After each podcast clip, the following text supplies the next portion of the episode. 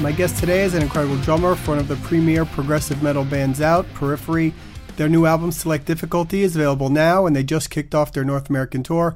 I'd like to welcome Matt Halpern. Hey, what's up, man? Thanks, man. Nice to meet you. Happy to get a few minutes. Yeah, so, for sure. Cool. So I know you guys just kicked off the tour last night, right? North Carolina. How was that? It was great. Really, really awesome show. The vibe was fantastic. It's really cool to see people already singing along to the new songs and really, really getting into it. So it was great. Really, really good show. We're excited for tonight. We're in Atlanta right now, and we're about to kick it off. So very exciting. It's good to be back on tour. Yeah, very cool. I mean, every time I look around online, it seems like you guys are kicking off a new tour. I mean, you don't get a lot of break from recording and the whole process. You guys are out there all the time. Well, you know, it's funny. So like, we actually haven't done a full-scale tour since November, and we were in Europe for that. We do a lot of, like this year so far, you know, aside from writing the record, we've done a whole bunch of one-off shows. We've done some festivals in Europe.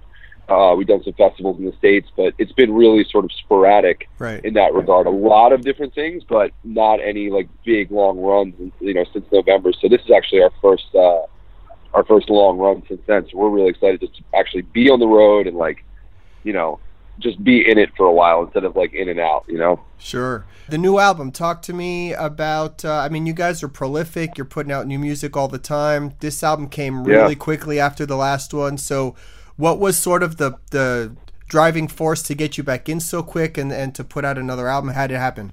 Well, we had some downtime after some touring that we were doing, and it's very natural for all of us to just fall back into the writing process because I think we just all really enjoy it. It's very organic for us to, you know, spend our time writing music when we are off tour, just because we really enjoy doing so. So we started writing just for fun, and we ended up, you know, figuring out that we had a few demos that we really, really liked. And, you know, we had some downtime and it just made sense to keep going. And then next thing you know, we had like, you know, we looked at our catalog and we had a good 20 to 30 demos of things that we felt really strongly about. And we just said, you know what, fuck it. Let's make a new record. Why not? You know, it'll be a year or so right after our last release. We are prolific. We didn't want to sit on the music very long. So, you know, it just made sense to us timing wise. And because we did have some downtime, you know, it really worked out. We were also in the process of switching management around this time period. So with that all going on and with us really focused on that, with the downtime, it just really made sense for us to launch this new record with new management, with new tours, all that stuff sort of together, sort of like as a new start for us. So it was very organic. It was very natural. We really enjoyed the process. It was probably the most enjoyable and easy writing process for any record we've ever done, especially coming off the heels of Juggernaut, which was a very grueling writing process for us. Yeah. So this was much more lax. You know, you guys, there's been sort of a subtle shift in the style of the group. It's still sort of the same thing, but subtly away from the sort of screaming vocals, a little bit more melody, and you added some strings and things lately. You know, it seems to be a natural sort of direction for the band, but I'm wondering if you're still getting sort of a pushback from some of those hardcore fans that just don't want to see the band evolve. You know, everybody's got you know, their opinions about it, but I don't mean to sound you know, ungrateful or like even abrasive about this, but we just really don't give a shit. And I say that because we don't write music for the fans. You know, we are super honored that there are so many fans that really do enjoy what we do and that really do support us. And that's, you know, it's invaluable to us. We really, really love our fans, but we don't write music for them in mind, you know? And here's an example. I mean, we've had different people that we've worked with over the years come to us and say, hey, you know, let's get you guys on radio. Why don't you write a song for radio? And we're super against that idea, because anytime you're writing a song with an agenda, either for radio or to please a fan or to please anybody else, it's not authentic anymore. Sure. You know, you have this different purpose behind it. So at this point, you know, I think we're all very, very comfortable in expressing to people that, you know, we write music for ourselves. The music we write is written because it's stuff that we want to hear and that we're not hearing elsewhere. And if people really like it, then that's fantastic, and that's you know, it's great. If they don't, that's okay. We're not writing it for their approval. And I think this record represents where we are at this time.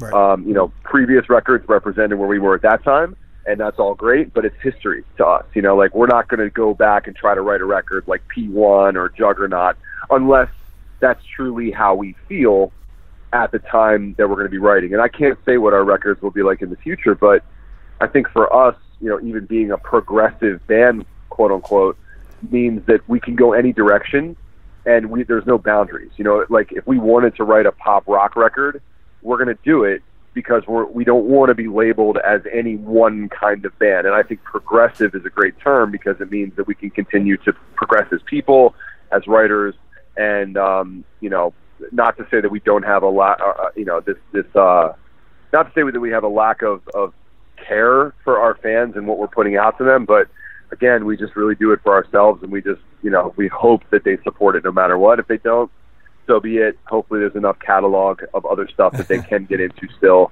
and hopefully in the future we'll put out stuff that they will like, you know?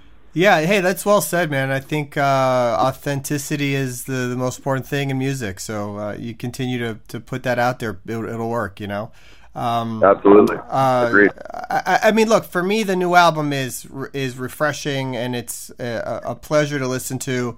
A song Thank like you. Marigold, I you know, I don't think you guys do, you know, a few years ago. So, you know, talk about that song and just how that song came about. That's one of my favorites on there, so I'd like to hear the story about that. Man. Yeah, well, that was actually one of those initial demos that I was talking about, where Misha was experimenting with a lot of different orchestral sounds and orchestral instruments, and through that process of experimentation, came up with the, you know, like, the opening riff of that song. And initially, he wrote, like, you know, a good 1.5 to 2 minutes of what now is the full song, and we just loved it. It was so different. It had such a great vibe to it. You know, it kind of reminds me of, like, a Muse sort of sound initially, like the very, you know, the really early demos of it. And now obviously it's evolved into something much different. But yeah, it was just, again, it was like, you know, we in the band get obsessed with different things every now and then. And for Misha lately, he's been really, really obsessed with getting better at composition from an orchestral standpoint, for both the purpose of scoring, like, video game music or like movies, and not even like officially, just to get that experience down. He's just been, you know, just playing around with the idea of, like, what happens if I, you know, have a video game track, or, you know, video game that I can score something to. So, I mean, he's been putting himself out there to try to get, like, demo gigs like that, just to see what he can do. And I think in that process, a song like Marigold came out of that. So again, it was just very organic, and it was based off of the interests of the members. And then Spencer, as soon as he heard it, he pretty much came up with the verse and chorus part really quickly. I remember Misha sent all of us the initial demo with, like, the opening riff and the opening chorus part. And like a week later, Spencer came back with the chorus that we have now and the verse we have now, and we just built it out from there. So it was just a very organic process for that song. You know, the other thing I thought is interesting with the sequencing of the album, it kicks off with sort of the heaviest thing, you know, The Price is Wrong, and I think Motormouth is also kind of is in that a little bit. And then really from there on, the album's, to me, sort of completely different. So, yeah, you know, was that intentional, that sort of order? I mean, based on the songs that we decided on for the record, I think, you know, it made sense to hit people pretty hard in the beginning with some pretty heavy stuff. But, you know, I think it could have gone either way. You know, it's funny. We were considering, from a very, very, like, working title standpoint, we were going to call the record a mixtape, basically, because you know, there isn't one specific direction to the record. As you said, it does start off heavy, but then it kind of goes all over the place. You got a song like Catch Fire on the same record as you know, where you have a song like The Price is Wrong. And if you looked at those two songs, you know, by themselves, you would never expect the same band to put those two songs on the same record, you sure. know? So, you know, I think based on what we had, it made sense to organize it the way that we did. I don't know if there was any deliberate idea of, like, putting the heavy songs first or putting the heavy songs last or anything like that, but it just sort of made sense to put them in that order. But, yeah, I mean, our whole mentality with this record was, let's just write the best songs we can, you know, start to finish, and then whichever songs out of the demos we read are our favorite collectively, then those are the ones that we'll put on, and then we'll just figure out how to arrange them after that as far as, you know, what order they're in. So it was pretty, like I said, it was a pretty natural process of just laying the whole thing out. I don't know if there was too much thought into it, you know? You know, I've been to one of your drum clinics, and, you know, I know how you talk about how you really follow how the guitars play and that sort of unique style that you have. Yeah. You know, I'm wondering how has your drumming evolved with sort of the new style of the record, things like Catch Fire and stuff like that? Do you approach things differently from a drum perspective now? You know, I've always been really into songs as a musician. Like, I grew up playing rock and pop and styles that are not necessarily like what most, you know, Periphery music sounds like. So for me, it's more of a return to form for what I like to do, which is let's just write good songs that have good forms that are available or that are rather open for, you know, vocals and for good lyrics. So for me, that's been something that as a whole band we've sort of been evolving. Which is our approach to songwriting. It used to be, hey, let's write an instrumental song and then have Spencer put vocals on top of it, whereas now it's, let's write a song as a group and make sure that from the get-go there's room for lyrics, there's room for vocals, there's a story that's being told one way or another, there's a message that's being delivered, and something that's cohesive start to finish. So I think as a whole, not even just for myself, the approach has been more about the song and less about the parts. If that makes sense. Sure. Yeah, I think you can hear that. I think you can hear that with the album. The last thing on sort of the current state of the band, but, you know, you guys still find a way to be successful and sell records and chart pretty high for a band that does the kind of music you do. You know, what are you doing that sets you apart, and what would you tell a new band on how to sort of survive these days?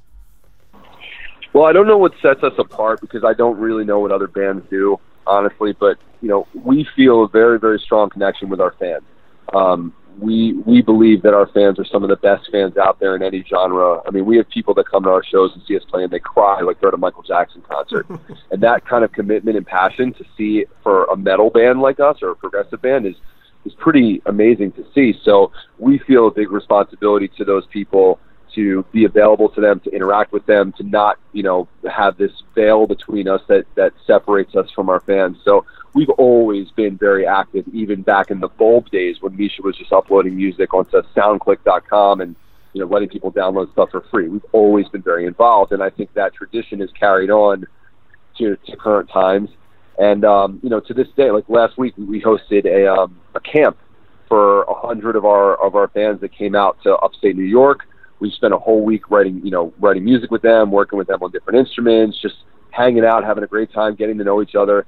And I think that really is part of our core values as a band, which is, you know, look, we're no different than our fans. We're all the same. We all love the same kind of music. We all have very common interests, you know, with our instruments and with the things we like. So why try to create a barrier between us? Let's be available for them, and hopefully they're willing to come talk to us. So we just make a point to incorporate that into everything we do, and every day to be involved one way or the other with actually communicating with our fans. I mean, people Snapchat us all the time. We do our best to respond to as many people as we can and really answer their questions, or, you know, say thank you when they compliment us instead of just sort of ignoring it like a lot of people I think would assume a band would do. Because, you know, we hear that all the time. It's like, wow, I didn't think you would respond. And it's like, really? Like, we're all just people, you know? Right. Like, if you're a good person and someone says something nice to you, then you should respond and say thank you, and that it's appreciated. So we just sort of live based off those core values of, like, what, you know, do unto others as as you want people to do unto you, you know. I think that's killer, man. Let me get you for a couple more minutes if you can. I want to just go, if I can take you to put your head back for the first album, and what do you remember about that time, about joining the band, making that first album, and sort of the initial success? Man, I mean, so much of that really I have to attribute to Misha and all his work before we were even called Periphery. I mean, he had his own project called Bulb, like light bulb, where he was just, like I said, putting out music on this website called SoundClick, these free demos where he was really putting out these ideas that he wrote to work on his mix as a producer. And it just, you know, people seemed to really gravitate towards the music and they really liked it. And he built this really large worldwide organic following on the internet. So by the time that we actually put out our first record, we had this amazing leverage by having this just big foundation of great supporters all over the world. And it was predominantly instrumental music. When I came into it, you know, that's really what I was learning were the instrumentals, and then the vocals came next. And, you know, it was just such a different time for us. Our mentality was so different. We were really all about, I think, writing, as I said before, like really cool parts, rather than as a band understanding the importance of cool songs. And so I just think the whole approach was just very young for us as a band. And, you know, we really don't go back and listen to that record at all. It's kind of actually painful to listen to, because as much as we do, you know, respect the music and you know, we don't forsake it for what it was for us and what it helped do for us. It's just so not where we are as people. It's so not where we are, even as a band. I mean, there were different band members during that time who aren't with us anymore. So it was just a whole different experience altogether. It was a whole different group of people, a whole different mentality. We were sort of learning how to work together, learning how to interact, learning how to write songs, learning how to write music, learning how to tour. So it was a huge learning period for us, I think. And, you know, we've just evolved so much since then. But again, I have to pay homage to that, and that was our beginning. That's how we started. That's how we built our initial foundation. And it's amazing that there are so many fans that are still along for the ride with us since that time, you know? Yeah, listen, that's you have to look at that and say, wow, it paid off immensely, you know, putting that first thing out. And what a ride since then. I mean, congratulations on the success of the band. Really, it should be commended. Thank you so much, man. I mean, it's, you know, when you live it every day, you don't really look at it that way. It's just kind of like everyday life, like getting up and going to work and doing any job. So those moments, really, like last night playing the show and seeing the whole crowd singing these new songs, it's pretty magical to actually feel how the music impacts people. Because, you know, when you're home and even when you're interacting with people online, it's still, you know, it's still within arm's length. You're not actually touching it or feeling it. But when you're at a show and you're performing the songs and you feel the energy, it's really, you know, you really feel the connection, and it's pretty special. So those are the moments that I think that now we live for as a band, to really get out there and be able to interact and physically, you know, impact people with our music. It's pretty fucking cool, you know? Awesome. All right, man, listen, have a great rest of the tour. Thanks for taking a few minutes. I appreciate it. Yeah, not a problem. Hey, man, thank you so much for, you know, for the interest in us and wanting to talk to me about it. We really appreciate it too. So, thanks for taking the time to chat with me as well. Yeah, appreciate man. It. Thank you. All right. Take it easy. Cool. Talk soon. Bye. Yeah. Thanks to Matt for the interview. We're going to close with a track off the new album. This is called Marigold. For upcoming news and interviews, please check theprogreport.com, follow us on Facebook, @theprogreport on Twitter, or download the podcast on iTunes. Thanks.